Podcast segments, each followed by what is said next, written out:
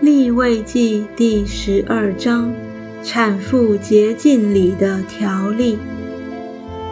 耶和华对摩西说：“你小谕以色列人说，若有妇人怀孕生男孩，她就不洁净七天，像在月经污秽的日子不洁净一样。第八天要给婴孩行割礼。妇人在产血不洁之中，要家居三十三天。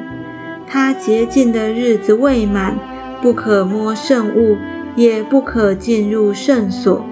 她若生女孩，就不洁净两个七天，像污秽的时候一样，要在产血不洁之中，家居六十六天。满了洁净的日子，无论是为男孩是为女孩，他要把一岁的羊羔为燔祭，一只雏鸽。或是一只斑鸠为赎罪祭，带到会幕门口交给祭司。祭司要献在耶和华面前为他赎罪，他的血缘就洁净了。